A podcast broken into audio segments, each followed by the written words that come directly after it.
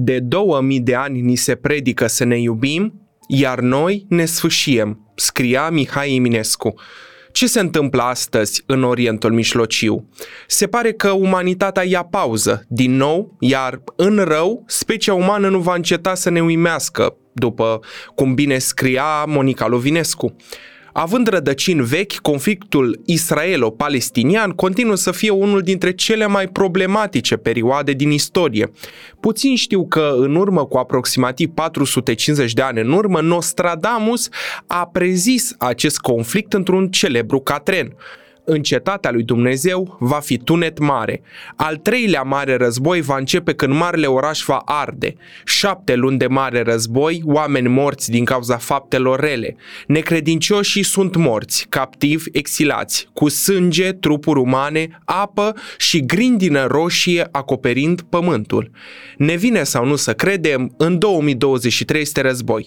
Război a fost și anul trecut, în ciuda faptului că el este un ospăț al morții.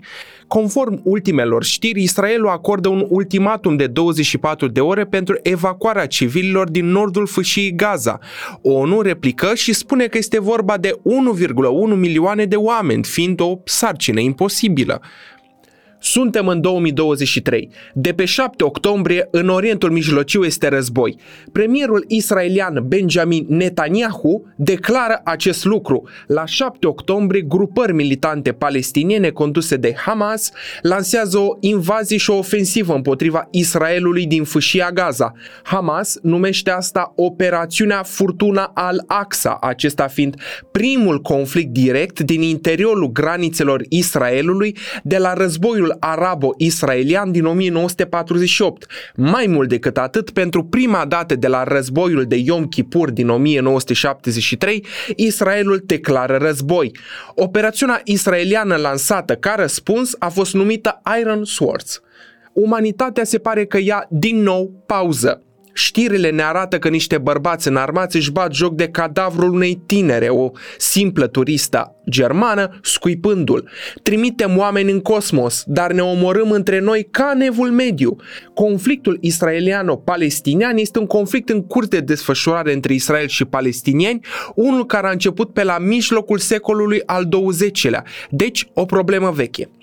Odată cu anul 1948, palestinienii devin o populație tolerată. Mii de palestinieni sunt expulzați și siliți să ia calea exilului în urma unei politici de epurare etnică promovată de Israel.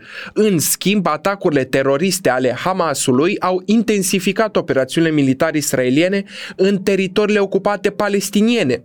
Hamasul este unul dintre principalii vinovați ai eșuării procesului de pace în Palestina. Prin urmare, urmare, civili palestineni au devenit carne de tun pentru atacurile din partea Israelului.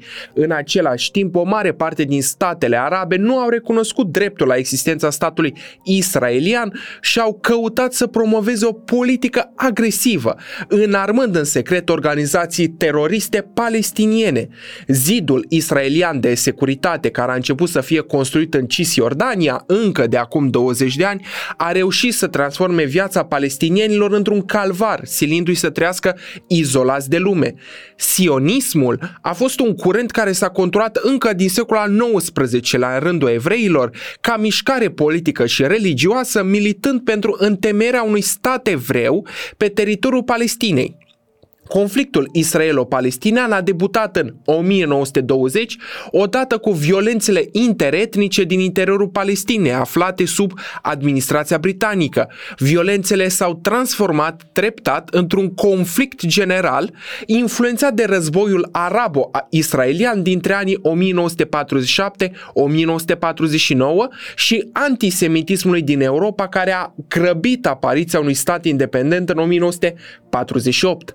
Gândirea sionistă pornește de la ideea că palestinienii nu au constituit niciodată un popor, iar în novela lui Theodor Herzl, palestinienii sunt niște arabi mizerabili care trăiesc în sate și arată ca niște bandiți. Barbarismul palestinienilor descris în novelă contrastează cu noblețe evreilor europeni care își revendică dreptul de a stăpâni tărâmul făgăduinței, având și misiunea de a civiliza. Cercetările arheologice au arătat o altă teorie, precum că nu există nicio dovadă solidă pentru existența unui stat evreu străvechi.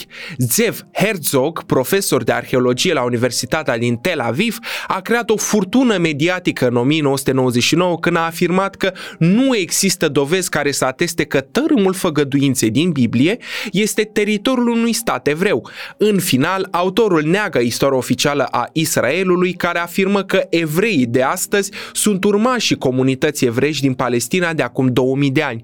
Pași către un război s-au făcut încă de la sfârșitul primului război mondial, care au început să se acutizeze odată cu anul 1947, când ONU a adoptat rezoluția cu privire la înființarea două state pe teritoriul Palestinei istorice, Israel și Palestina. Revolta palestinenilor arabi din 1936, când s-au constituit societăți secrete, în inima teritoriului arab, antisemitismul furibund din Europa, criza Suezului din 1956 și înfrângerea totală a Egiptului și nu în ultimul rând criza israeliano-palestiniană din 1964. Atât pentru astăzi. Te aștept și lunea viitoare la un nou episod al podcastului nostru. Pe curând! Zunivers Podcasts